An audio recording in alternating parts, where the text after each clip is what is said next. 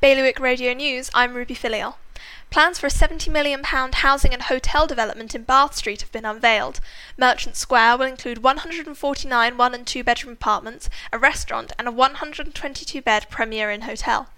Sark Seigneur has published plans to turn the grid into an electricity trading platform.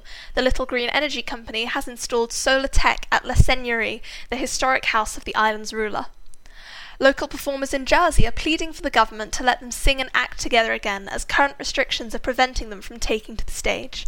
The curtains will not rise until the island reaches level one of lockdown, which the government has so far decided to postpone. Guernsey's Battle of Britain air display has been given the go ahead for September. After months of uncertainty, organisers of the display have confirmed the event will be taking place on the 10th of September. More on all those stories at bailiwickexpress.com. The weather today is sunny in the morning and a bit cloudy in the afternoon with highs of 25. Bailiwick Radio News, sponsored by IQ.